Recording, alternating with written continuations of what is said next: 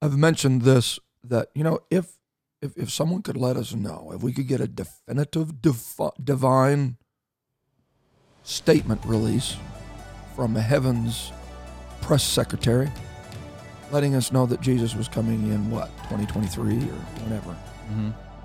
we just go borrow the money for our new church and build it And, Live it up. oh man you should see the new church buses we'd have wow The FWC chopper. Yeah, exactly.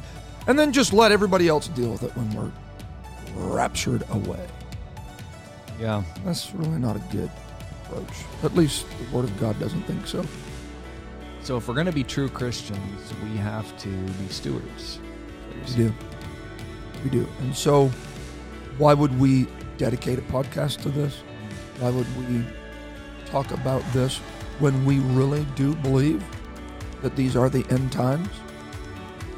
Um, I, I, I think we can find this precedent established in the Word of God Mm-hmm. where Jesus teaching through, you know, Matthew 23, 24, 25, Those end time segments. yeah, right? those uh, apocalyptic uh, messages.